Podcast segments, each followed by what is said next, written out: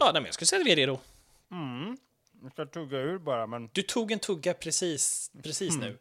Precis nu när vi började så tog du en tugga. Jag trodde, inte, du- jag trodde inte vi startade än. Ja, ja. Jag kan Så. höra intromusiken rulla nu. Du såg din möjlighet och tog den. Ja. Fris med friska tag tog jag den. Johan är sjuk, så jag vikarierar som introläsare. Du lyssnar på Wikipodden, med Erik och Johan. Ja, du. eh, hur... eh, Har din vecka varit, Erik? fan. Det var ju min fråga. Det var ju det jag hade tänkt fråga dig. Du frågar alltid mig. Jag frågar aldrig dig. Hur har din vecka varit? Min vecka har varit eh, bra fram tills att jag blev sjuk igår. Ah. Eh, vilket gjorde det lite tråkigt. Jag var ju på um, Elsas föräldrars eh, landställe ute på Orust. Mm. Ehm, så jag var lite tråkig helt enkelt igår. Gick och la mig tidigt och sådär. Men eh, Hur vågar du? ja, nej. Så, så, men, men nej, men den, det har varit bra. Det har varit bra förutom det. Jag har haft väldigt roligt när jag klippte förra avsnittet. Ja, det Eh, märktes. jag, jag, eh, jag tog många timmar till det. Ja, åh, men kul var det verkligen. Ja, det var roligt. Det var roligt. Och, och jag har fått reda på under den här resan till, eller resan, men min vistelse på Töllås, att Ja. Elsas pappa spelade in en skiva med Iodine Jupiter. Nej, Det är ju så coolt. nej, lägg av på riktigt. Ja, alltså, inte, det var inte som att de var i samma band, men Elsas pappa Magnus Ja. spelade i Temp. Ett Temp? band som hette Temp. Okej. Och, det, och vid ett tillfälle, jag vet inte, han berättar det här, jag kommer inte ihåg allting, men de åkte till Stockholm och spelade in en skiva tillsammans med massa olika band och Iodine Jupiter var eh, också med på den här skivan helt enkelt. Och Oj. det är tydligen en sån här riktig kultskiva som inte går att få tag på. Den finns tydligen inte på Spotify, men den heter Fig 13, alltså som är figur 13. Ja, just det. Ehm. Fig 13. Ja, så, så googla på det hörni, så får ni se att eh, Temp var med i samma album som Iodine Jupiter. Idag så tänkte jag prata eh, om en person. Det är ju så här, känner du till den här leken, 10 eh, frågor, 20 frågor? T- eh, ja, absolut. Alltså det här, man frågar någonting och så får man bara svara ja eller nej och sen ska den här personen som frågar få reda på vilken person den andra personen tänker på. Ja, precis. Ehm, det är en lek som jag och Elsa brukar köra när vi eh, behöver fördriva tiden om man är ute och eh, bilar eller eh, du vet, Mm. vandrar långt. Spelar in podd. Spelar in podd. Eh, brukar jag inte göra eh, samtidigt som jag spelar in podd, men eh, ungefär så ja. Och ehm, då brukar mina tankar vandra till romerska kejsare. Och eh, Ja. Elsa brukar alltid säga ta inte någon romersk kejsare, snälla, Nej. innan jag ens har börjat, så då får man ändra.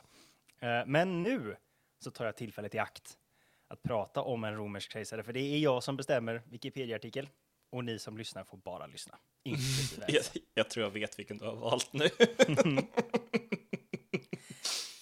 För länge sedan så fanns det ett kejsardöme som hette Rom. Mhm. Eh, och där vi startar vår berättelse så är det länge sedan det blev ett kejsardöme. Eh, 200 år sedan ungefär. Imperiet har expanderat. Mm. Det är i princip så stort som det någonsin kommer bli. Men detta innebär ju en del problem. Mm. Det är ju jättestort, så det är svårt att hålla ihop allt. Så är det? Definitivt. Ja. Och de har svårt att... Ja, vad skulle du säga? Utan vägar, eller bil. Ja, vägar har de i och för sig. Vägar har- Bokstav, har de vad är en av grejerna romarna bokstavligen är kända för? Vägar. Ja, varför? Varför? Varför kritiserar de för att inte ha Ja, vägar? jag, jag vet inte vad jag håller på med. Jag, jag, jag tror jag tänkte på bilar, var det jag tänkte på. Mm. Eh, Nej, det hade de inte. nej. Men vägar, det, det hade de fan. Det, det kan man inte säga något annat. nej. Ehm, men det är svårt att försvara sina invånare, trots att man har vägar. Men om man inte har Ja. bilar och det är så stort. Eh, så de här invånarna, de blir ju så här lite, varför ska vi buga under Rom när de inte kommer och försvarar oss? Om de Lite ändå en- inte är här, vad, varför ska vi kalla oss för romare? De som Ja. liksom lever på utkanten, vi vet Gallien och så, vi vet ju Asterix. Till exempel en by vägrade. Mm. Norra, norra Germanien till exempel kanske. Precis, och det är under den här tiden så blir det fler och fler sådana byar kan man säga. Oj, Som liksom inte riktigt erkänner Roms överhöghet. det är dålig stämning i Rom. Ja, det är dålig stämning helt enkelt. Och här och där utropar sig olika hövdingar till egna kejsare.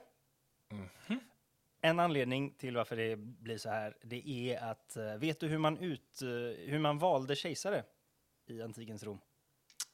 Oj, Ja. det här, nej, det här har jag faktiskt ingen aning om. Eh, Eller hur? Man, man tänker, ja men de, hur gjorde de? Stack ihjäl varandra på trappor. Ungefär så. Det är, finns, fanns inget formellt sätt Nej, att utse en ny kejsare. Faktiskt. Och det är ju helt sjukt när man tänker på det. Det är ett av de största kejsardömen som, som funnits. Och eh, de hade liksom ingen succe- su- successionsordning alls. det har ju till och med Utan- vi i grundlagen, tänker jag. Till och med vi. Och vi är ju inte ens ett romerskt kejsardöme. Nej, nej. Nej. Men eh, det, det man behövde för att bli kejsare, det var liksom att eh, armén skulle tycka om dig och att senaten skulle godkänna dig. Och det första, armén, det blev med åren viktigare och viktigare och eh, senaten blev mer som en formalitet. Mm. Vilket gjorde då att om man var kejsare så innebar det mest att man hade hand om armén. Mm. Eh, Det var liksom den- den största privilegiet man hade. Man var eh, överhuvud för armén. Commander in chief, som de har i USA. Mm. Mm. Eh, och det i sig gav ju armén en ganska stor maktposition. Eftersom att det var armén som skulle godkänna den nya kejsaren. Det här låter ju som en militärjunta nu. Alltså det låter ju som en bananrepublik militärjunta. Precis. Det- Det... är inte svårt att förstå varför det här orsakar problem. Nej. Man kunde, om man var liksom en adelsman med hy- hyfsat gott eh, anseende i senaten, eh, muta liksom topp, topparna inom armén att eh, lönnmörda kejsaren. Och sen då utkalla, utropa sig själv till kejsare. Men alltså, Eh. men alltså, hur kan man inte ha en succé? Alltså jag fattar ju att, att så här, jag fattar ju att det, var ju en republik från början och sen så tänkte man att okej, men någon blir diktator nu tillfälligt och sen är det över och sen så liksom Och kommer sen Caesar fortsatte och... det på den vägen lite. Ja, men men då, då, jag kan ju fatta då att det kanske inte fanns en etablerad liksom, ja men min son tar över efter mig. Och att det Precis. liksom, Men det här var ju 200 år senare.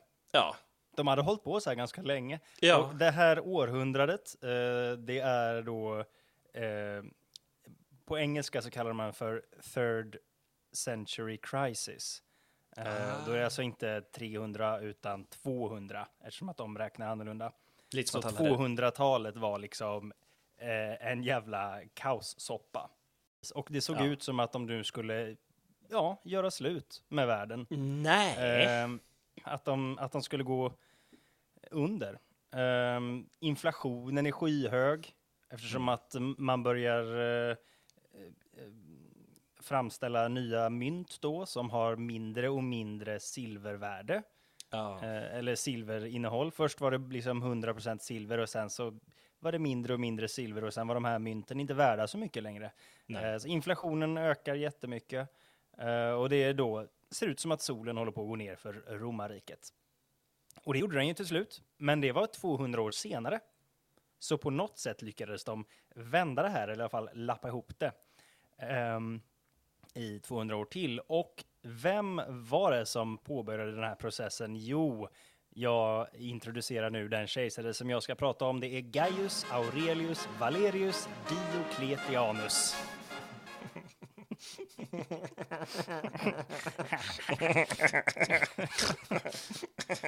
I ett eh, tidigare avsnitt, eh, två avsnitt sen, så sa jag att det var min favoritpåve.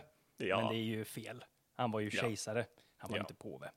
Eh, så han är Ja, vi blev, min... vi blev, alltså, ni kan sluta skicka hatbrev nu. Ja, eh, det på- har kommit så många hatbrev. vi, vi vet, det, vi förstår att ni är upprörda där ute och vi ber Därför om gör vi det här avsnittet nu så vi kan rätta Ja. till det här lilla misstaget. Ja. Ehm, och, eh, men så Gregorianus, han får nog då glida upp på första plats över favoritpåvar. Och Diocletianus är min favoritkejsare istället. Jag gillar det. Eh, Det är ju mest då för att namnet är svårslaget. Men han är ingen så kallad one trick pony. Han vilade inte på sina bragder. Alltså bragderna skulle då vara att ha ett lustigt namn. Ja, Nej, exakt. han utförde grejer. Det gjorde han faktiskt. Det är inte bara... Oj! Han räddade Rom, med andra ord. Ehm, ja, eller påbörjade processen i alla fall. Men vi ska först prata lite om eh, hur han kom att bli kejsare från första början. Eh, det var ju då inte så att man skulle födas in i rätt familj. Ja, lite. Eh, Jo, lite. Man kunde inte vara en, en hel nobody, men Diocletianus var ungefär så mycket nobody som man kunde vara och ändå bli kejsare. Han hade, eh, kom från en familj av relativt låg börd i Dalmatien, eh, dagens Kroatien. Eh, så hans tidiga liv är inte så välbevarat eftersom att hans familj var liksom inte så Skriver inte inte- ner så mycket kanske. Eller? Nej, de var inte, de var inte bönder, men de, var, de hade väl utbildning och sådär, men inte så mycket mer än så. Det var liksom ingen adelsfamilj. Nej, nej. Ehm, men han verkar ha varit aktiv inom det militära sedan tidigt. Eh, men exakt var och när och hur är omdiskuterat. Man vet att han vid 38 års ålder fick befäl över Protectores Domestici. Det var en kavalleristyrka på elitnivå som hade direkt koppling till det kejserliga hushållet. Mm, Väldigt visst. spännande. Visst, så han har eh, stigit i eh, rankerna kan man säga. Och hans karriär tar nu fart ordentligt. Han är livvakt till kungen. Ja, typ. Typ så, fast med häst. Det var viktigt. Fast med häst. Av någon Men det- att de hade häst. Den romerska tidens pansarvagn. Eller ja, nej, det var ju, det var ju i och för sig den här jävla kärran man stod på. Den romerska periodens pansarvagn. Just det. Jag, Ja. kan, jag har hört det i varenda dokumentär jag någonsin sett om Rom, tror jag. Alltså, It was the Roman equivalent of an M1 Sherman battle tank.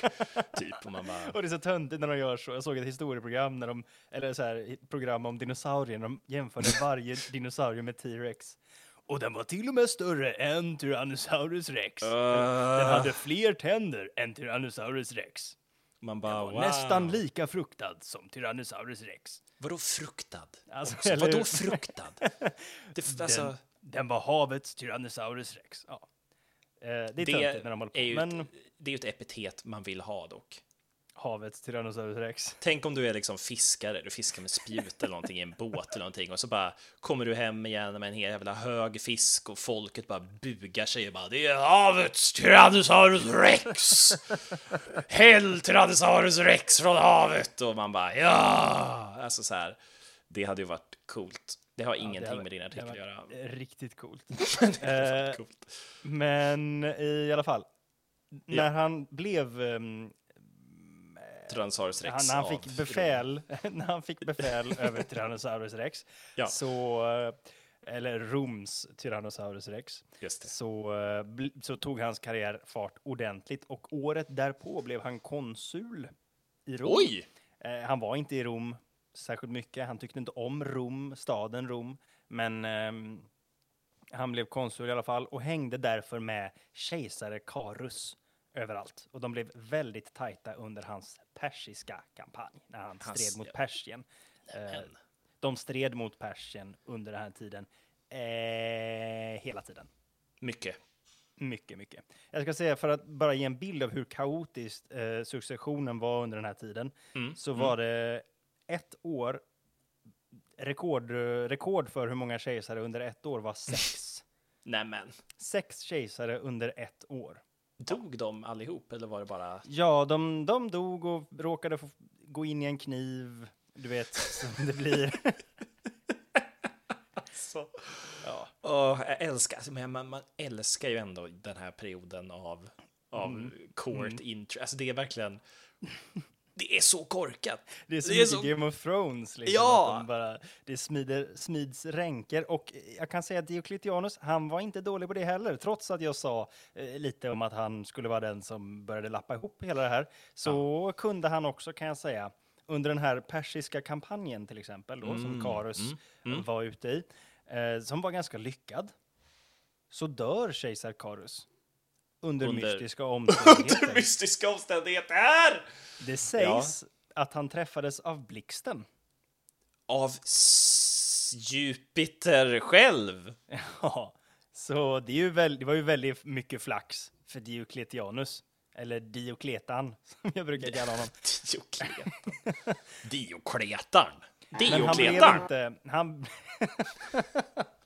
det är Kommer, kommer Diokletan.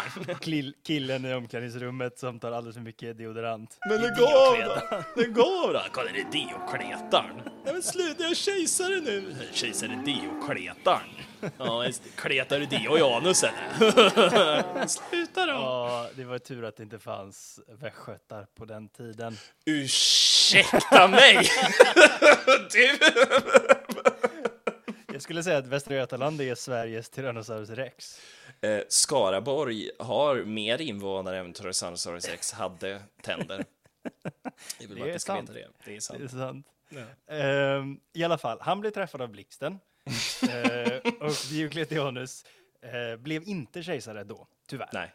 Eh, Nej. utan det blev hans två söner, Numerius och Carinus. Eh, för det ville Carus då, att de skulle bli i någon slags testamente. Jag vet inte hur det funkar, men de blev kejsare i alla fall. Eh, båda två tillsammans. Och de klarade sig två veckor, eller? Eh, något sånt. No, Carinus, nej. Carinus, han drog till Rom och blev liksom erkänd av senaten och allt det där. Ja. Numerius, han sket lite i det där. Mm. Men han fick någon slags ögoninfektion och reste därefter alltid i en stängd vagn. Ja, men det är sånt här som liksom förändrar historien. Jag älskar Ja. det när folk får en ögoninfektion. Ehm, men en dag så började det lukta jättemycket från den här stängda vagnen där bara han fick vara. Så hans vakter öppnade förhängena och så låg han där. Och var död. Och varit död i flera veckor. Ja. Och det här var ju jätte, jättetur för Diocletianus, för han var ju då eh, tippad liksom av militären, eh, av armén att bli utsedd till efterträdare. Ah, second in line då alltså. Yes. Eh, och den här snubben som kom med budet om att ehm, eh, Numerius var död, Mm. ehm, Dog också. han, eh, han blev ju då... han dog, ja, precis. För Ja. att Diocletianus under sin kröning av armén då, han drog inte till Rom än, utan han liksom var... Det var armén som utsåg honom till kejsare. Eh, och då eh, tog han emot den utnämningen och så dömde han eh, den här eh, budbäraren, den här snubben, han var inte budbärare, han var någon slags adelsman, jag har inte skrivit ner hans namn, eh, dömde honom till döden för mordet på Numerius då. Okej, men då var det ju 100% Diocletianus som hade ihjäl ungjäveln. Ja, men det är ju liksom, det är ju, det är ju liksom... Absolut. Så nu är han kejsare över halva Rom. Okej, Eh, exakt halva. ja, jag vet inte om det var 50 procent i både invånare och, och area. Mm. Eh, men eh, i alla fall så räckte inte det för honom. Och Carinus var inte jätteglad på Diocletianus eftersom att han misstänkte ett och annat. Eh, så det blir strid. Va? Jajamensan. Ett successionskrig? Ett successionskrig och Carinus egna män, de tyckte att Diocletianus verkar som en toppensnubbe, så de skögg ner eh, Carinus själva då. Ehm, Alltså, på något vis här måste man ju ändå respektera de snubbarna. Alltså, jag inser att det saken kanske... i egna händer. Ja, men lite, så jag inser att det kanske låter underligt nu, men man får ju ändå tänka på att alltså, hur många tusentals män skulle vara tvungna att dö för någon form av jävla successionskris när de bara så här, hela armén backar honom, han kommer vinna, nu är det över, så gött, alla kan gå hem. absolut. Och tänk de här människorna var ju kanske inte så här, hade massa politiskt eh, eh, leverage liksom. Men nu hade de möjligheten att avgöra vem som skulle bli kejsare. Och de tog den Fatta det, möjligheten. fatta det. Mm. Som du står, liksom Secundus, eh, Julia, står och bara... Ja, nej men vad fan. Ja, nej men verkligen. Avgör hela historien. Det är ju Det är coolt. ögoninfektionen. Och trenden då, som jag sa, hade varit att eh, det var inte så jävla viktigt med senatens godkännande. Ehm, men Diocletianus åkte ändå till Rom så småningom och blev Ja. okejad av senaten. Men det var ju en formalitet och efter det så är han liksom han tyckte inte om Rom. Han höll sig därifrån mest. Han tyckte att eh, det var ju lite som en, ah, det var en poäng med det, att eh, senaten ska veta sin plats. Ehm, Vilket är Rom. Ja. Eh, jo, jo, men de, de ska inte ha så jävla mycket makt över och inflytande. De ska bara vara gulliga. Ja, ja, ja, ja, men- gulliga ja, ut. Eh, så han, ehm, han höll sig borta därifrån. Mest höll han till i Milan. I Milano, som det heter på svenska. Och där, där tyckte han om att bo. Det var också närmare gränsen och då var det viktigt och det var liksom mer strategiskt. Så, Byt, men ehm. bytte han huvudstad, ish, då? så här var det. Rom är där kejsaren är. Sa han och många andra. Eh, det var, han var inte först med det, men det var, det var trenden var att huvudstad, hu, huvudstad, Rom är inte så jävla viktigt, utan Den- huvudstaden är där kejsaren är. Ja, den eviga staden. Precis. Den, det, Rom finns inom oss alla. Rom är den antika världens Tyrannosaurus rex. Det var faktiskt mer fruktat än Tyrannosaurus rex. Rom var mer fruktat under sin tid än Tyrannosaurus. Ty- ty- Tyrannosaurus? Tyrannosaurus rex. De, de flesta romare var inte rädda för Tyrannosaurus rex. Eh, nej. De flesta romare tyckte raptorer var coolare än Tyrannosaurus rex. Tyrann... Ty- nu sa jag det igen. Eh, I alla fall, Rom var ju...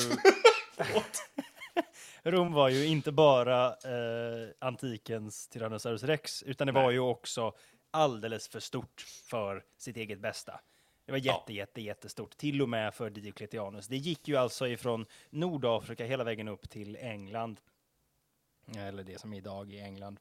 Och Wales också, antar jag. Eh, det var, det var gigantiskt. Ja, jo, det kan man säga. Eh, Man, och, eh, undrar ju, man undrar ju om det finns något begravet badhus någonstans i, i Skåne. Ja, nu kom de ju inte. De var ju inte heller i Danmark, men jag menar, Eller? eller? Hur kan vi veta? Tänk om det är liksom utanför, utanför Malmö så ja, hittar alltså man liksom romarna ritade ju ganska mycket kartor och sådär. Ja, det Och, och, och hade väl ganska mycket koll på i alla fall sitt eget rike, sina egna gränser. Eh, det är svårt att tänka att de hade en liten koloni uppe i Skåne som de glömde av. men kul idé för en film. Chansen är liten, men inte obefintlig. Inte obefintlig. Det var ju som sagt stor, eh, stort land, stor byråkrati. Misstag kan hända. Framförallt, eh, och dessutom alla ni eh, arkeologer med inriktning på eh, klassiska världen, Rom framförallt. Mm. Eh, jag skulle säga, och ni får quota mig på det här sen, nästa stora upptäckt om romerska riket, det kommer vara i Skåne. Ni hörde det här först. Ja. Absolut. Eh, men Rom var stort. Jag gör det hela tiden, förlåt. Det är Ja. bra. Det är så vi får lite svängrum Rum. i den här. Eh, I alla fall. Rom var stort! För stort! Det var för stort för en enda man att styra, till och med en man så stor som Diocletianus. Eh, men han hade en eh, BFF som hette Cicero. Maxim... Nej, Maximianus. Maximianus, ja. Såklart han hette det. Såklart. Maximianus. Maximianus. Som tidningen eller som... Eh, ja, Maximianus, absolut. Maximianus. Ja. Ehm, och Maximianus fick titeln Caesar medan Diocletianus höll den lite coolare titeln Augustus. Det fanns då två titlar. Det var junior, eh, kejsare junior var Caesar medan. Augustus var precis Ja. tillförordnad kejsare. Eh, så nu har de varsin halva av Rom, men det var ändå för mycket! Va? Det kan inte två män regera över eh, halva Europa var? Nej. Så därför blev Maximianus eh, Augustus lika mycket som sin polare. Nej. Så ingen, ingen var Caesar, utan de valde båda två ut var sin liten Caesar, som också råkade vara deras söner. Och där var en liten successionsordning ändå upprättad. Nej, men... Mm. De hade eh, då fyra kejsare under den här tiden och det kallas för tetrarkin. Eh, och det har man kanske hört talas om och det är det som är hans största legacy, Diocletianus. Det är därför det heter tetrapack, för det finns fyra olika sorter. Det finns fyra olika hörn. i Tetra Pak. Okej, ja, okej. Jag har aldrig sett det se så trött ut. Förlåt, vad är de, vad är de sorterna? De fyra olika sorterna av Tetra Pak. ja. Lärde inte du det här i fysiken? Nej, De fyra grundläggande Tetra Packen. Det är det här klassiska mjölkpaketet. Ja, Ja, och sen det här avlånga mjölkpaketet. jaha, Ja, och sen så är den här trekanten som man kunde ha mjölk i som man staplade förut. just det. Och det är ju då Tetra Pak, det är det, den, Ja, för det ja. var fyra kanter på den. Ja, det är originalet. Och sen finns det de här små man kan köpa på Pressbyrån med mjölk i och som man får på McDonalds. Ja, okej. Det är de fyra Tetra-packen. ja, nej, den, den delen av fysiken missade jag. Nej, okej. Eh, det är inte därför det heter Tetra Pak, utan det är för att det är fyra hörn. jag trodde inte vi eh, hade en licensierad lärare för att vara helt ärlig, faktiskt. det låter inte så. Nej. Maximianus, han styrde Italien, Nordafrika och Iberien, alltså Spanien. -ish. Italien, Nordafrika, okej, ja. Det gick liksom runt Tyskland och Frankrike. Medelhavsdelen typ då alltså? Eh, ja, fast bara fram till och med Italien. Ah, okej, okej. Och hans pöjk, Constantius, styrde i Germanien och Frankrike då, eh, och England. De, os, de ociviliserade delarna typ av. Precis. Ah. Diocletianus, våran sagas hjälte, han hade hand om Dalmatien, Balkan och Grekland, alltså den andra delen av... Mm. eh, Sitt hem, typ. Ja, precis. Han, han tyckte ju om Dalmatien mest, så att där fick han vara. Och hans pojk Galerius hade Anatolien och Egyptien. Så, tills- så tillsammans så ringade de in Medelhavet. Ha! Yes. Ehm, Rediga pöjkar. ja, visst. Så, så det var ju då i alla fall tanken att det här skulle bli någon slags successionsordning. Men det, det här var den enda tetrarkin som, som, som Rom såg någonsin. Nej, Eh, det kändes Men- effektivt. Ja, precis. Och det funkade. Det har liksom, av, av historiker så anses han vara en, en väldigt bra kejsare för Rom. Och eh, den här idén med tetrarkin var också en väldigt bra idé. Mm. Ehm, och eh, jag ska prata lite om religion. För det var, för det var viktigt för Diocletianus. Mm. Jag kan inte sluta, jag kan inte sluta fnissa. Jag är verkligen 15 år. Jag kan verkligen inte. Mm. Yes. Religion. Och vilken religion pratar vi om nu? Är det... Det är den romerska eh, mytologi? mytologin, ja. Ja. Den, den, det romerska part, Partenonet. Nej, det är ju eh, fan i Grekland. Vad är, vad är det? Pantheonet. Mm. Eh, han, han var, det var viktigt med religion, kanske för att han var spirituell, eller så använde han sig av det för att tampas eh, med det här med successionen. För att när han och Maximi, Maximianus, Mhm. eh, de gjorde en grej som var lite viktig, eh, som också har med successionen att göra. De älskade varandra. De älskade säkert varandra, de var ju jävla bra kompisar. Men deras kärlek var inte det viktigaste här, Nej. utan det var så att de nu var utvalda av deras gud. Sol Invictus, den här- obesegrabara solen. Eh, som var, och de var då ställföreträdare på jorden. Blev de utsedda till nu då. Sn- Snodde de det här av Egypten? Yeah, ja, eller av Eller ja, för sig, alla, ja, av alla ja. riken som någonsin funnits kanske. Men jag bara, för, för romarna såg väl, alltså romarna såg väl Egypten lite som vi ser romarna idag. Att de var så här, Ja, wow, men precis. vilket, vilket Och, och en, rike. en gammal antik eh, civilisation som fallit och återuppstått, men inte på samma sätt. Ja, men exakt. Ja, precis. Ja. Eh, men eh, i alla fall, de var ju då inte bara tjänare till den här Sol Invictus, Nej, som nej. var enligt dem, det var den här guden som var liksom den starkaste guden av alla. Eh, liksom, uppfann de var ny? Jag vet inte, jag tror att det, nej jag tror inte det, men det, det var liksom inte riktigt Jupiter utan den var till och med över Jupiter. Jävlar. eftersom att det är solen vi pratar om. Ehm, och han liksom mystifierade ämbetet kejsare, vilket tog bort en del av makten ifrån armén. Mm, mm, För att mm. nu var det inte bara eh, liksom armén som utsåg en kejsare, utan nu var han ju utsedd av Gud. Just det, precis. Ehm, så, då, så då är det liksom ett starkare claim till tronen.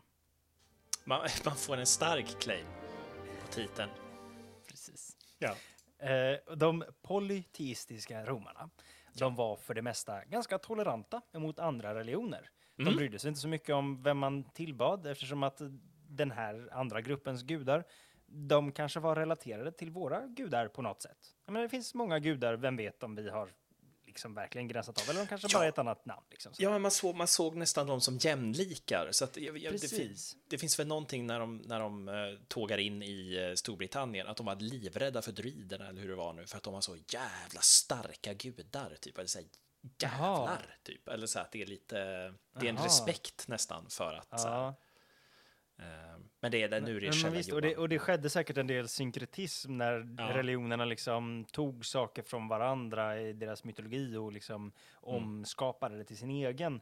Ehm, de hade det lite svårare med ehm, eh, monoteistiska religioner. Som då judendomen, den största. Säg prosit till Madde. Pro, prosit! Det var svårare med monoteistiska religioner för att de var ju Ja. lite mer så bestämda över att det finns bara en gud. Så det är svårare att komma överens om dem. Men eh, de tolererades också. Då pratar vi mest om judendomen, för det var liksom den största sådana eh, religionen. Mm, Ehm, Men de, de respekterade judendomen för att den hade funnits så jävla länge. Den var liksom Mm. antik, så att den... Ja, vi får acceptera den.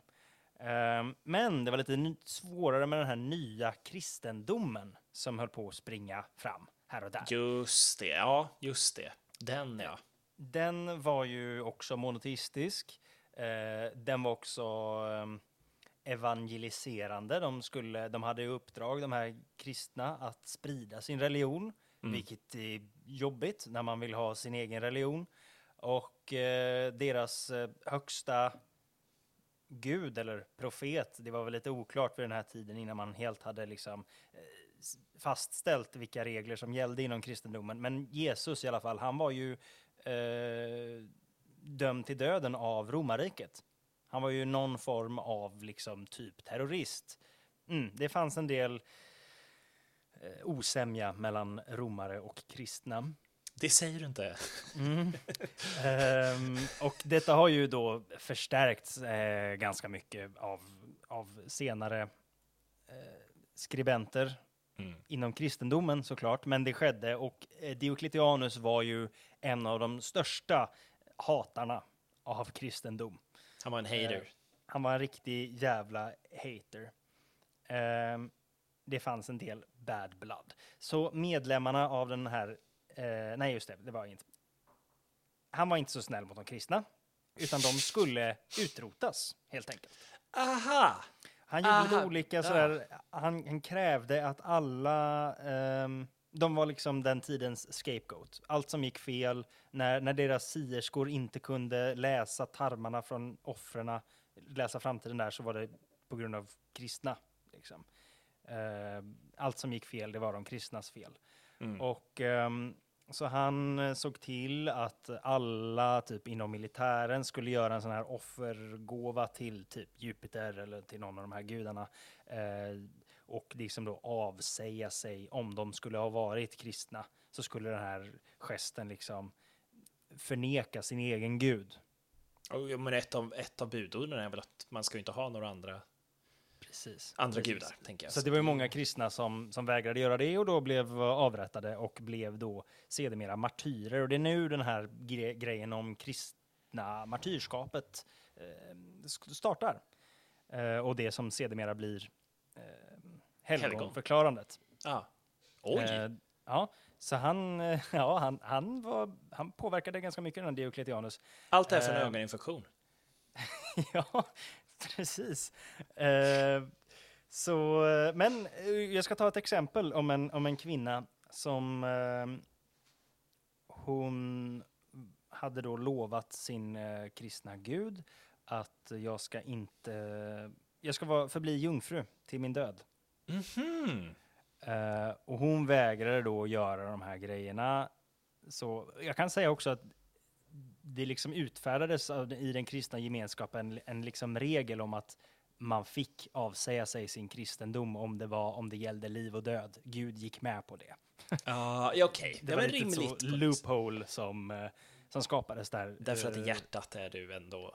Ja, och hade det loophålet inte skapats så hade det kanske kristendomen inte överlevt, så det var väl eh, bra för de kristna. Liksom. Men den Ja. här kvinnan i alla fall, hon skulle inte ha sex med någon och eh, då framkom det på något sätt och hennes straff då eh, under Diocletianus styre, det var att eh, hon skulle eh, tvingas in i prostitution.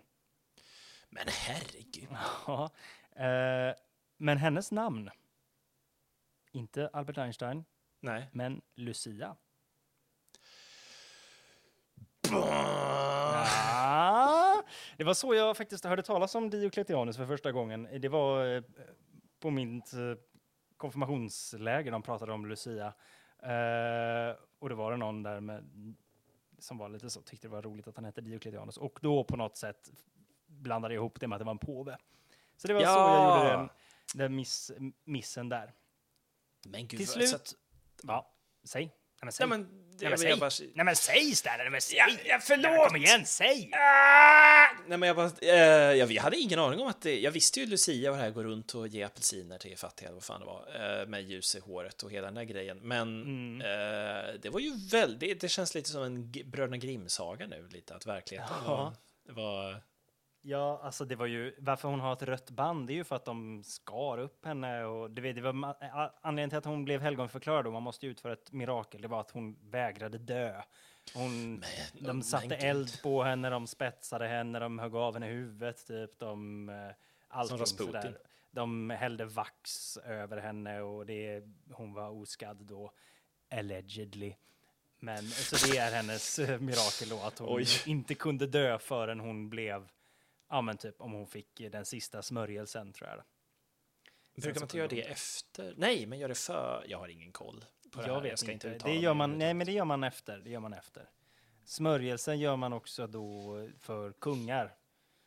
Ah. Eh, och det var det som Jesus fick. Därför blev han den smorde, eller som det heter på grekiska, Kristus. Bam! Jag har många mindblowers i Det det är så avsnittet. många, den mannens namn, Albert Einstein. Det är så många sådana moments här känner jag nu. Men tillbaks till vår vän Diocletianus. Va? Han gick till slut i pension. På Han- riktigt? Han la av med det här. Ja, han, han blev inte lönnmördad eller någonting, utan han sa, hörni, jag, jag pallar inte det här. Min son får välja ut en ny Caesar. Min son blir Augustus, han får välja ut en ny Caesar. Och det var samma med Maximianus också, gjorde det samtidigt. De sa, nu, nu tar ni över och så eh, väljer ni ut varsin Caesar. Eh, och så drar vi oss tillbaka. Och, och så bodde de på en olivfarm tillsammans och bara... Ja, det hade varit Åh. fint. Men det verkar inte så, utan Diocletianus nej. levde i Diocletianus palats i eh, Ja. dagens Kroatien i Split. Det var väldigt nära att jag åkte och tittade på det när vi skulle åka till Kroatien, jag och Elsa, men det blev inte så. Ja, Skitsamma. du missade något. Ja, det får bli nästa gång jag är i Kroatien för att titta på Diocletianus palats. Han, han bodde där och, och odlade typ, alltså precis så som man tänker sig att man ska Ja. spendera sina gamla år. Eh, och hur var det med romarriket? Jo, det blev successionskris. Va? de kunde inte, efter att Diocletianus och Maximianus eh, lämnade så lyckades de inte återuppehålla den tetrarkin. Vilket gjorde att Maximianus gick tillbaks i tjänst igen för att försöka lösa det här. Det gick inte. De skickade liksom folk till Diocletianus och bara snälla kan du komma tillbaks och bara styra upp? Och han sa nej. Men han står då, jag, bara tänker att han står liksom utan tröja med någon form av så här, tågagrej runt, runt benen med liksom svulstiga muskler. Vi snackar, alltså, vi snackar Arnold på 80-talet muskler Ja, nu. visst. Olivoljig och de kommer typ. Och gammal "Please." också, gammal och, liksom. Ja, och bara please just one more time. Och så bara, I'm retired. Det, det, var, alltså, det var absolut så. Jag ska se om jag hittar Fast på Eh, latin. Fast på eh, latin eller om det var grekiska eller... Eh. Placare sexto, Diocletianus trissimus opus non est ultimum tempus. Ego enim sum senex etsi pati. Och det betyder... Jag är för gammal för den här skiten. Nice. Nej men han ska ha sagt, alltså inte riktigt det, men han sa någonting om att så här, jag måste Vila. Nej, jag måste ta hand om mina, mina kolhuvuden. Åh! Om det skulle, det skulle liksom ge mig för stor smärta att eh, överge mina kolhuvuden och återvända till eh, politiken där det bara finns oändlig girighet. Någonting sånt, sa han. Men, Eh, men, va- men, men, vänta, nu, det var ju han som lönnmördade sin väg till ja, kejsartronen visst. till att börja med. Ja, visst, men, men sen, jag vet inte, han växte väl upp. Han var ju för sig 40 när Ja, han eller hur? Vadå kejsare, växte upp? Men, han, eh, nu får man tänka att han är 60-70 någonting och är där på sin, i sitt palats och odlar sina Åh, kolhuvuden. Och eh, det är där vi lämnar. jag vet, nej, Nej. så, Ja. så vitt jag vet så är han där än. Och det var det. Det var-.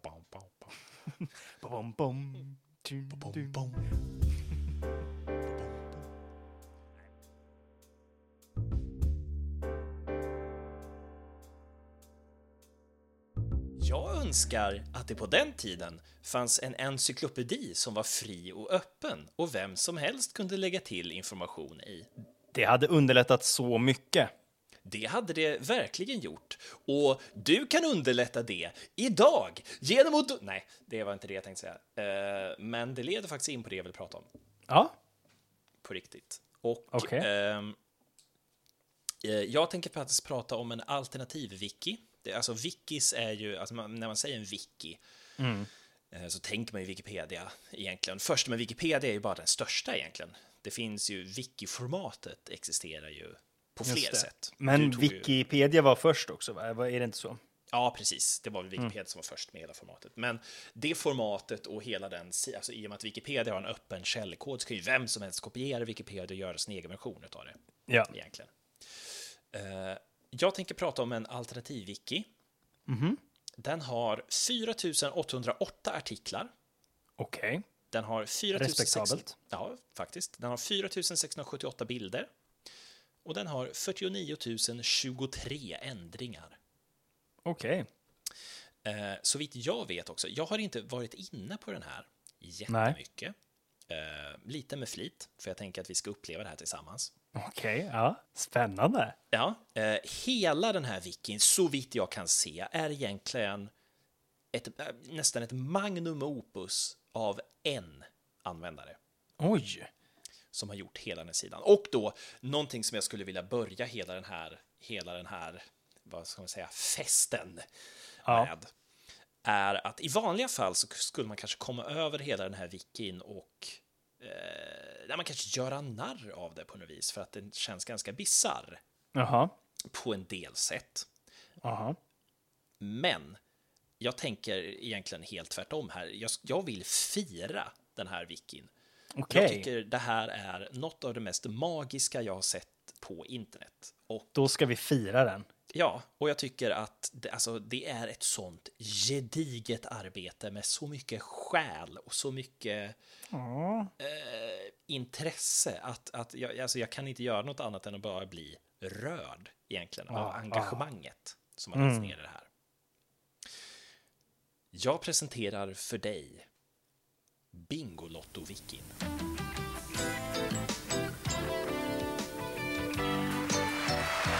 Jo, det är jag som ringer Rune, förstår du. Nu kommer hon hem med hunden, vad säger du? Nu ska vi ha ett över till. Det var inga dåliga grejer.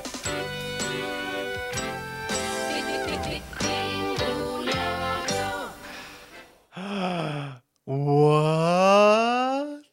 Yes! Alltså, Bingolotto. svenska Bingolotto. Svenska Bingolotto har sin egen Wikipedia. Nej. Den heter bingolottoviki.se. Och jävlar vad sjukt. Förstår du vad jag menar med att man till, till, till med, vid första ögonkast kanske är så här? Absolut, jag vill göra, jag vill göra narr av den direkt. Hade du inte sagt att vi inte skulle göra det så hade jag börjat. Men nu tänker jag vara respektfull. Nej, men, och det är just, eh, vilket man kanske gjort, men det är just när man inser att det här är i stort sett arbetet av en person som gör det liksom helt gratis, helt, helt för att den här personen har en otroligt brinnande intresse för Bingolotto, Ja. kan jag bara anta. ja. Och eh, den har då fruktansvärt många artiklar. Den har till exempel alla olika slags eh, Bingolotto-program som har funnits genom Ja. tiderna. Så det är då självklart då huvudprogrammet, vilket är Bingolotto. Just det. Men sen så finns det även eh, det som fanns innan Bingolotto, vilket är original Bingolotto. Lokal tv-Bingolotto, det vill säga Bingolotto Göteborg. Aha, Det var ju där Leif Loket började också. just det. Det var liksom, det kan man säga då, Bingolotto Göteborg är liksom Tyrannosaurus rex av Bingolotto. Det ska, ja, det är eh, precis. Eh, inget annat Bingolotto var så fruktat som Bingolotto Göteborg. Och Var- Bingolotto i sig är ju liksom TVs Tyrannosaurus rex. Utan tvekan. Ja. Eh, också, alltså, det är ju också bara nästan 30 år gammalt, Bingolotto. Ja, shit. Men man tänker ju att det ska vara antikt, men det är liksom två Ja, år ja. innan Jag, jag, tänker att det fanns samtidigt som Hylands hörna. Ja, exakt. Eh, exakt så. Ja. Men nej. Eh. Lokal-tv-versionen började 89, Jaha. men vanliga Bingolotto började 91. Hmm. Till exempel. Men sen i alla fall då, eh, jag kanske faktiskt, jag gör så här, jag skickar en länk till dig, så du Okej. också får vara med och uppleva den här sidan. För jag tänker att det ska vara lite av en interaktiv upplevelse. Ja, nu oss. gör vi det här. Nu gör vi det här. Åh, Bingolotto-wiki. Och det är sådär lila som Bingolotto-lila på hemsidan. Lila. Eh, Mm. Vi är inte sponsrade. Nej, men och, och det som är så häftigt med den här är ju att den är väldigt aktuell. Om du kollar på första sidan så finns det eh, någonting som är direkt så står det aktuellt och då står det senaste avsnittet den 11 oktober 2020. Nästa avsnitt den 18 oktober 2020. Och så står det vilka gäster som är. Josefinito och Erika Sjöström var då senaste avsnittet. Nästa avsnitt är The Mamas. Eh, så att, till exempel om, om man klickar in på ett avsnitt så Ja. finns det en detaljerad eh, beskrivning av hela avsnittet. Jävlar, det är helt sjukt! Och ja, om hela avsnittet i alla akter, så det finns akt 1, akt 2, akt 3 och akt 4. Om man går vidare så, står det, så listar de också vilka spel som man körde i varje avsnitt. Så i det här blir Liv i luckan, Färgfemman, Färgfemman och Guldruschen. Och vilka svar som var på färgfemman då och vad de, vad de gav. Allting dokumenterat. jävlar! Och så står det, så är det en biljett då som den här personen som har som har den här, vilken antagligen spelar på Bingolotto kan man ju tänka, har ju då skannat in sin egna biljett för varje avsnitt. Ja, Åh herregud! Och då allt det här är egentligen, eh, vad ska man säga, barnet av en, en medlem som heter Alevi. Eh, som också är administratör på svenskspråkiga Wikipedia. Så är Aha. liksom en administratör i, i, på vanliga Wikipedia också. Men vid sidan av har då skapat en egen Wikipedia på nästan 5000 artiklar. Där alla Bingolotto-avsnitt då beskrivs i detalj. Gud, nu går jag in på Wikipedias sida av Bingolotto. Och jag tänkte vi skulle gå in och kolla där också, för där kan man nämligen nästan längst ner hitta Alevi den 9 augusti 2009. Men kommer du ihåg när vi snackade om Tara Teng och att eh, den artikeln kanske var lite väl excessivt lång? Just det. Ehm, om du kollar på Wikipedia-artikeln om Bingolotto så är ju, så är ju även den väldigt lång. Uh, jaha, jag är Dessutom- inne på den engelska. Bingolotto is a Swedish prime time Den, på den svenska sidan, här, för grejen är att vanligt, i vanliga fall så brukar ju Wikipedia-artiklar vara ganska... Eh, Ja, kliniska. jävlar vad lång den var. Ja, ganska kliniska. Men här har då någon gått in och... Någon, jag misstänker, jag misstänker att det är Alevi som gjort det. Ja, Gått in då och lagt in eh, nästan som små eror ungefär i Bingolottos historia. Så då, då har man då skrivit 1989 till 1991 för historia lokalt i Göteborg. Eh, 1991, våren 19, till 1999, programmets intåg och omedelbara succé. Sen går man vidare till, och det här då, nu kommer vi då till Rom, eh, 200 år in. Eh, 1999, 2003, programmet förändras, förnyas och förfaller. nej. Och här är man ju ändå sugen att veta vad som händer. ja. Men gud, får man skriva så här på Wikipedia? Ja, det, det, det, det är ju en diskussion man kan ha i sig. På diskussionssidan så står det också så här, den är ju inte så informativ om historien bakom Bingolotto, till exempel. Nej. eh, våren 2004 till 2005. Kroner slutade, Loket räddade och Svan tog över. Hösten 2005 till 2007. Bottennappet vänder, framgång frodas. Och sen nypremiär i TV4 Plus. Olsson lämnar Bingolotta tar över. Så det, är ju, det är ju verkligen någon med passion för Bingolotta som har skrivit den här sidan. Men det, det är ju som du säger då. Det kanske är lite väl. ehm, Mycket känslor i- skrivandet. ja, det är inte så neutralt kanske. Nej, skulle nej. jag säga. Det är det ju inte. Men det, är ju, det, är ju, alltså, det, är ju, det, är ju, det blir ju roligare, definitivt, att dela ut det i eror. Liksom. Ja, Lite som man gör med, lite som man gör med all historia egentligen. Vem har sagt att Jo. det är liksom en bit av historien ska heta liksom, medeltiden, till exempel? Varför kan Visst. det inte heta programmets intåg och omedelbara succé? Liksom? Varför inte? Mm. Eh, nej, men så det är spännande. Jag tror, jag vet inte nu, men jag tror att Alevi var in, har varit inne på Leif Lukt Olsson. Jag hitt, nej, förlåt, nej, jag hittade ingenting om det. Nej. Jag tänkte fel. Han lever fortfarande. Det är väl kul att veta. Det visste inte jag. Hur sjukt är inte det? Nej, det är inte så sjukt. Han är bara 78. Men det kändes som en person som, hmm, lever han? Du vet, Lever. så som man kan tänka om vissa människor. Hallå, det har gått 59 säsonger. Förlåt, nu tar jag över din artikel Ja, om Bingolotto ja nej, men, nej, men det är tanken Det har gått att vi ska... 59 säsonger Ja. av Bingolotto. Ja, vi är på säsong 59 av Bingolotto nu. Helvete, Avsnitt vad sjukt. 50, nej, eh, förlåt, säsong 59, avsnitt 8 var det senaste. Åh jävlar. Eh, gästerna var Josefinito och Erika Sjöström. Men grejen här då är ju att en, en, ens första reflextanke är ju liksom vem, vem vill veta det här egentligen? Ja, Eh, vilket, vilket kanske är, är resonabelt argu- argument. Jag, jag vet inte riktigt. Men samtidigt så, så kan jag också tycka, för att vi, vi kommer ihåg när vi pratade, men när Ylva var med så pratade vi lite om det här med att man kanske gör artiklar om sig själv just det, för för att att- promota lite. Ja, men dels för att promota lite, absolut, men också för att känna att man kanske bevaras. Ja, just det. att, att liksom ens historia finns kvar på Wikipedia som en slags digital gravsten nästan Mm, kanske till sist. När man tittar igenom den här texten och hela den här sidan så kan man ju egentligen inte tänka annat än att, att allt det här hade ju gått helt förlorat egentligen. Alltså om jag går in då till exempel nu på ehm, avsnittslistan till exempel och, och så går vi in på säsong 5 av Bingolotto 72.6 går vi in på helt enkelt. Då. Avsnitt 6, 1993, den 9 oktober. Eh, Johan är snart på väg att födas. Eh, Mm.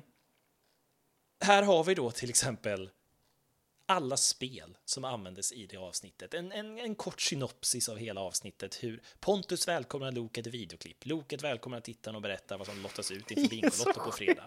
Loket fortsätter med lilla jackpot-chansen. Och, och, och, och grejen med det här är ju att alltså Bingolotto är ju egentligen ett kulturarv skulle jag säga. Eh, Mm. Ett enormt kulturarv som Sverige, Sverige har. Och alltså i nutid så, så tror jag vi, abs- alltså, vi absolut inte att vi uppskattar kanske den här typen av dokumentation. Men jag menar, tänk om hundra år. Eller tänk om, om eh, bara 50 år eller någonting. Alltså, jag vet inte, jag, jag, jag tycker på något vis att, att det är ett, det är ett hästjobb för att bevara någonting man älskar. På något vis. Ja. Ja, verkligen. Ja, det hade ju gått förlorat. Ja, men Visst. definitivt. Men definitivt. hade, hade någon saknat det? Säkert kanske. Alltså det är ju, en, det är ju verkligen en eh, skatt som man hittar om eh, hundra år Mm. av liksom framtidsarkeologer. Shit, här är allting. Ja, men och det är ju, hade någon saknat det, det kan man ju inte veta därför att det hade inte Nej. funnits heller. Nej. Eh, Men jag tycker, jag tycker lite det är intressant också att liksom, nu, är det, nu är det ju uppenbarligen någon som har velat göra det här och velat dokumentera det här. Ja. Vilket liksom, eloge till Alevi, alltså på Ja, alla verkligen. sätt. Verkligen. Eh, Det är liksom all respekt. Eh, Men det jag tycker kan vara lite fascinerande är att det är inte så många fler som har gjort så här. Att det inte är fler som har gått in och skrivit om Bingolotto eller att det inte är fler program som har fått den här typen av... eh, Ja, men lite så. Att det, Ja. Eller att du, som att du skulle gå in och göra molanderswiki.se till exempel. Skillnaden är ju att det finns 60, av, 60 säsonger. Ja, Alltså att det är ett, det är ett sjukt jobb. Alltså det är, he, det är helt sjukt att någon har gjort det här. Det är helt stört. Det är ascoolt på sätt och vis. Ja, Men det är ju... Hur går det ens till? Var den här personen... Skrev den här personen liksom... Om man går in och kollar på liksom ett, ett här så är det ju också lika mycket detaljer. Mm, mm. Har den här personen liksom... Den här personen har ju sett alla avsnitt liksom. Mm.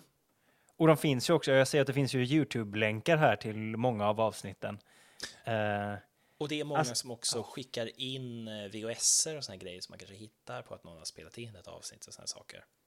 Aha, Eh, just det. Så att alla avsnitt finns ju på något vis bevarade på ett sätt Ja. också. Lasse Berghagen fyller alltså sen en vecka tillbaka 50 år. Och vi hade ju inte möjligheter förra veckan att gratulera Lasse, så därför passade vi på att göra det idag här. Vi hade ju program när han firade 50-årsdagen. Grattis Lasse! Tack ska du ha. Eh, En av de intressantare grejerna också är ju merchandise-sidan. Så här kan man få då en bildarkiv på all Bingolotto merchandise som de har kunnat få tag på. De Oj, vad vi har sjukt. kunnat få tag på. Bingo-Berra-keps. Ja, man vill, man vill Jävlar. ha den ändå. Ja. Men om man går då in på Alevis sida här. Eh, hur gör man det då? om du klickar på...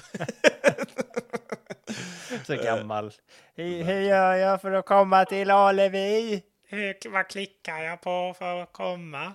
Ska jag trycka på crew? Är han ett crew i Bingolotto? Nej. Han Nej, är, det- han är crew. Jag klick, nu klickade jag på crew. Ja, Jag nej. vet, jag vet inte, nu har jag hamnat på grafisk form. Ja. Humpare! Vad är det för jobb?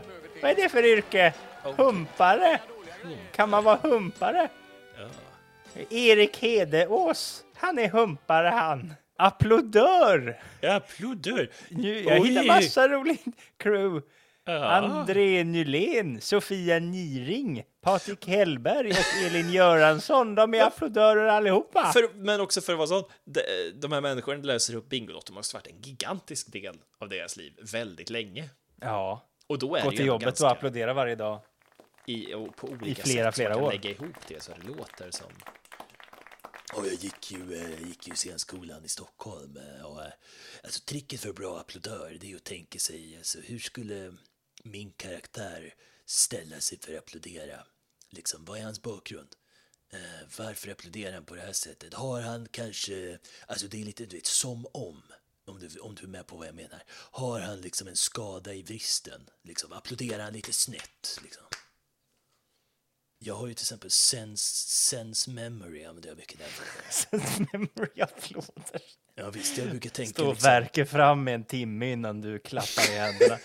Vad- Förlåt. Det blir mycket här för dig nu att klippa om- bort. Jag måste bara, förlåt, jag måste bara säga att det finns en kategori av jobb Ja. och crew som är Ja. julklappsrim. Jens Mikkelsen, Nej! han har jobbat med att göra julklappsrim till Bingolotto. till Bingolotto. Det är det mest, alltså kan det vara det mest folkhemmiga jag har hört i hela mitt liv. Lasse Berghagen är vår gäst här idag och vi kommer att få mycket trevligt. Han sjunger ifrån sin nya CD, han sjunger gamla godingar som ni kommer att känna igen och mycket annat. Du kan gå och ställa dig bland ditt gäng Kellys som också är ett gäng som ni känner igen sedan gammalt här. här. De här två känner ni kanske inte igen, ja möjligen den ene, jag ska återkomma till honom. Men... Eh, på Alevis användarsida då så står det dels så är det en tacklista över folk som har hjälpt Alevi med att hitta saker. Men dels så är det också sökes. Hela avsnitt av Bingolotto för att få en sammanfattning av avsnitten. Eh, Faktum lokal-tv de första åren, där verkar det vara någon form av svart hål. Så om vi har några göteborgare med Bingolotto på lokal-tv. Snälla skicka in lite anekdoter till Alevi om hur det var att jobba. Visst, Loket på Sportradion. Eller om du har någon annan anekdot om att du pratat med Loket om det här eller något. Om du jobbar som applådör. Om du jobbat som applådör inom Bingolotto, snälla hör av dig till Wikipodden. Eh, Nej, Just men, det. eh, ja. Man ser ju vad han söker här. Och det är, man Exakt. kan ju förstå att det är fan, om jag har en wiki som är så här sjukt jävla detaljerad Mm. Så är det ju riktigt irriterande när de första minuterna av 3 mars 2001 saknas. Ja, Eller hela akt 1 från 29 februari 1992 saknas. Vad gör man? Ja, alltså... Hur fan? Men, men någonting jag också tycker är intressant är då att av hur många tusentals avsnitt kan det vara? Det, så är det de här som saknas. Det kan man säga med säkerhet, liksom. Det här är de som saknas. Mm. Eh, Det är liksom totalt är det väl en, två, tre, fyra, fem, sex, sju, åtta, nio, tio kanske. Tio saker som saknas. Och det är ju inte hela avsnitten, för vissa är Nej. ju det. det är ju, hälften är ju hela, men hälften är ju bara delar liksom. ja. Det är eh, sjukt. Det är sjukt mycket.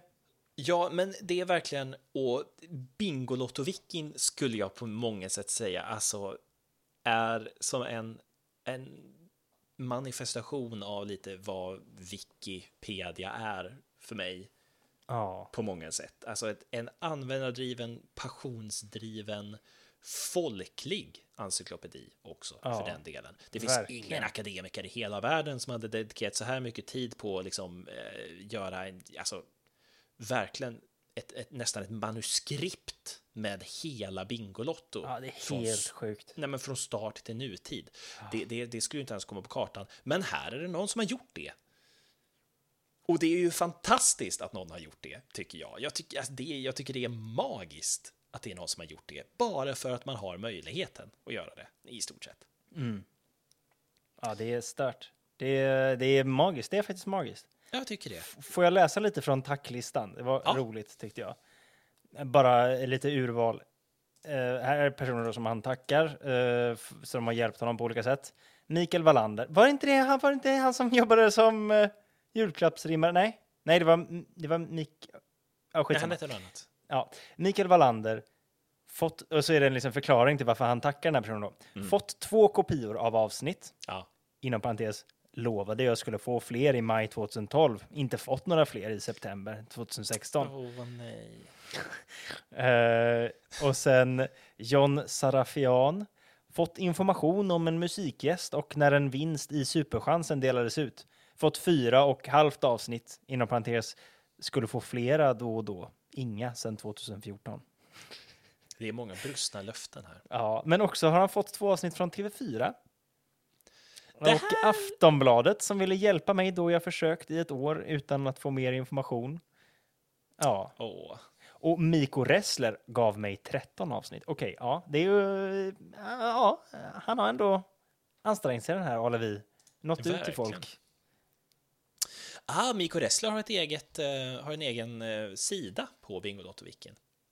Miko. Ressler har arbetat i husbandet där han spelat trummor för Bingolotto och sen finns det alla avsnitt där han är med. Ja, sjukt. Och även Mikael Wallander då, som skulle ha gett honom flera avsnitt. Han har arbetat som fotograf, redigerare, serveroperatör, VB-tekniker och till och med, nej, och TOM, vad det nu är.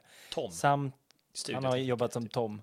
Eh, samt med server och VB för Bingolotto och Bingolottos sommarnöje. Och sen är det då alla avsnitt som han har redigerat och som han har gjort servertekniker och ja, bla bla.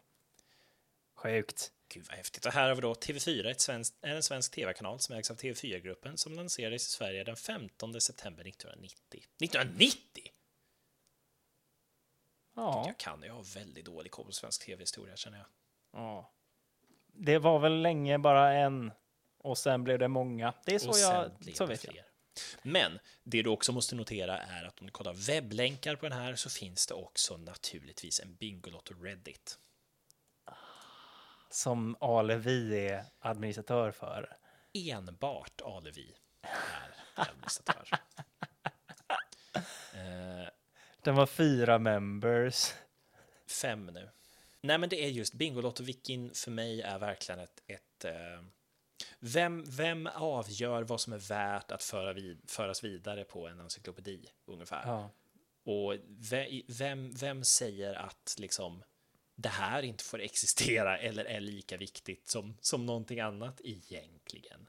Det är, det är fint att det finns. Och det är ju fint också då att det finns möjligheten för den här Alevi som, tycker, som är passionerad kring det här att, eh, att det finns möjligheten att göra en wiki på ett ganska lätt sätt. Det kan ju alla göra om, om vad man vill. Ja, typ eh, SVT-serier till exempel. Käften. det blir ingen Molanders wiki. Nej, jag vet. Jag vet. Ja. Eh, Men kan inte du hitta, vilket avsnitt sändes närmast din födelsedag? Eh, jag kan kolla. Jag kan absolut kolla. Eh, avsnitt Och så kan du gärna få berätta lite om det avsnittet kanske. Mm. Förlåt, jag tar över ditt, eh, ditt segment här så hårt, men eh, jag gick verkligen igång på Bingolotto. Ja, jag är, jag är rasande. jag hör det. Ja. Nu ska vi se, 93... Ah, det här är tre dagar innan jag, jag föddes.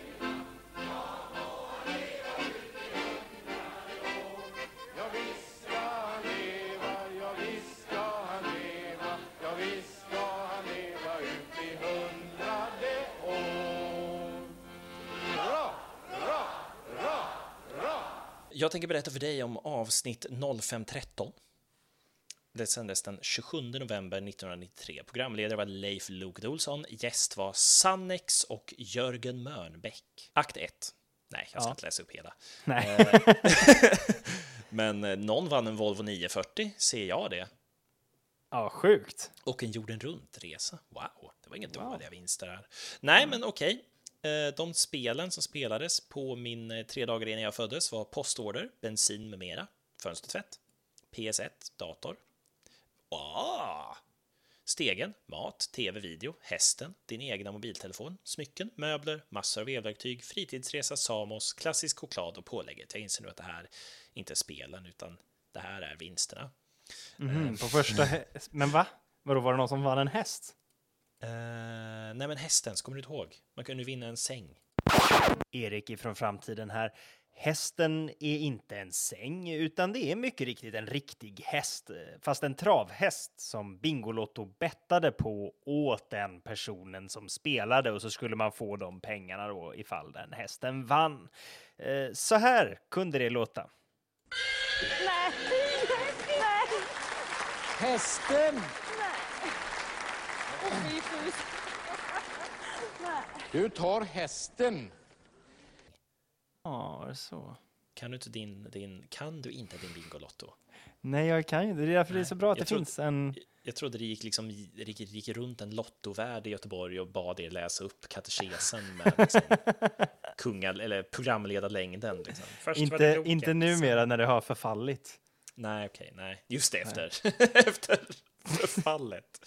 Just det. Den stora, den stora schismen i ja. Statens kontrollant för det avsnittet var Åke Lidén. statens kontrollant. Alltså kontrollera så att spelet gick schysst till, eller?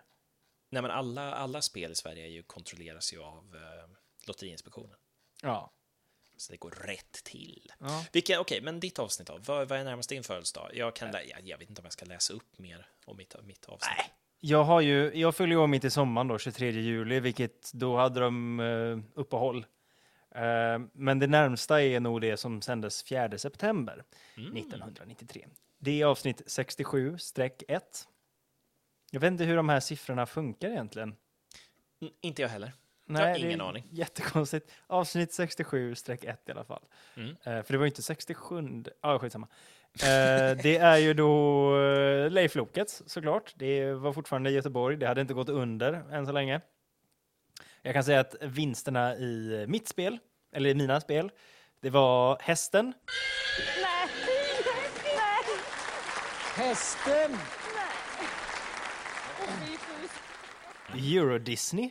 Vad fan är det? Euro Disney är ju eh, alltså Disneyland i Paris. Jaha, en resa dit liksom. Wow. Den här gillar jag. Spännande såser. Va? Äh, tråkigt att åka till Bingolotto och vinna spännande såser. Jag köpte en Bingolotto och jag fick lite hummus och lite pesto och det var väl Det är kul. ju Men... kikärtor det där. Det har jag aldrig varit med om att man har i en sås innan, har du? Kikärtor, man kunnat tro. Nej, det var fan det konstigaste jag har hört. Ja, ja. Men det var gött, det slanklar ner. Och nummer fyran, Ja. pålägget. What?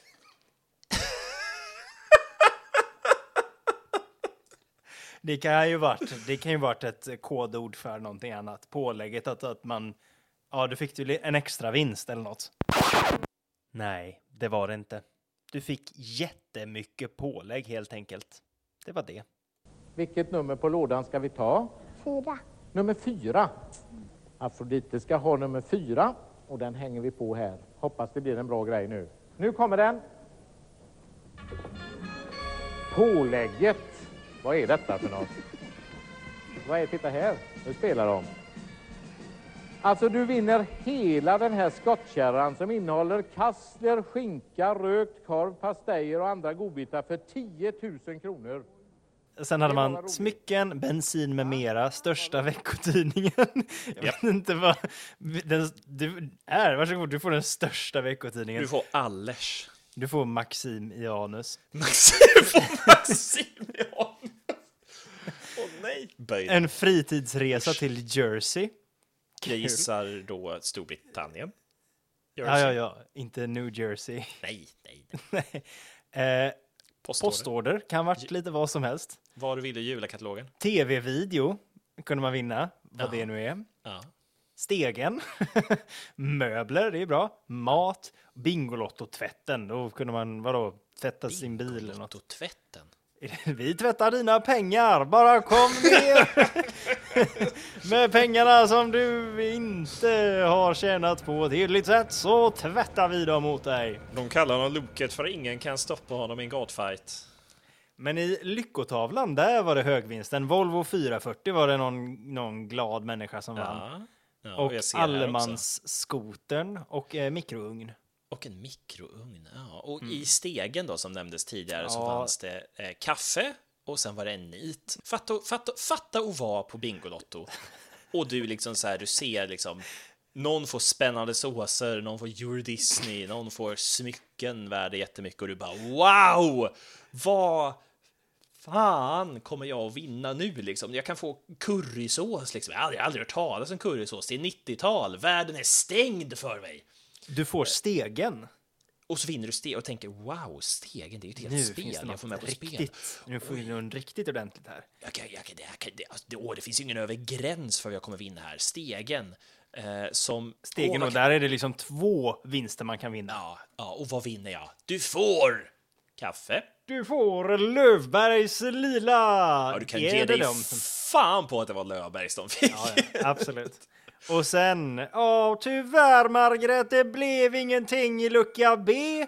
Men jag hoppas att du fick en trevlig stund här. Jag har haft så kul att prata med dig i alla fall. Då har du nog för både påtår och tretår. Ah. Och sen i facit var det någon som vann en fritidsresa. Lite oklart vad det var. En tv, video, stereo. Och bilen. Det här triggar ju någon form av nästan reptilminne av att jag har sett på Bingolotto när jag var liten. För jag kan minnas typ fritidsresa, så du vet, visar de den här schyssta gingen med, med folk som badar och liksom eh, håller på. Gud, jag minns verkligen det här. Eh, och då ettans bingo var ju naturligtvis då 1170 50. Nej, jag ska inte läsa upp. Och där var också då Arvingen och Jörgen Mörnbäck som gästade. Och det avsnittet finns på Youtube om man vill se hur det gick till när de vann kaffe. Jag måste. Jag måste.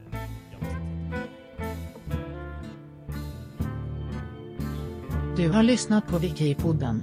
Tack för att du lyssnar.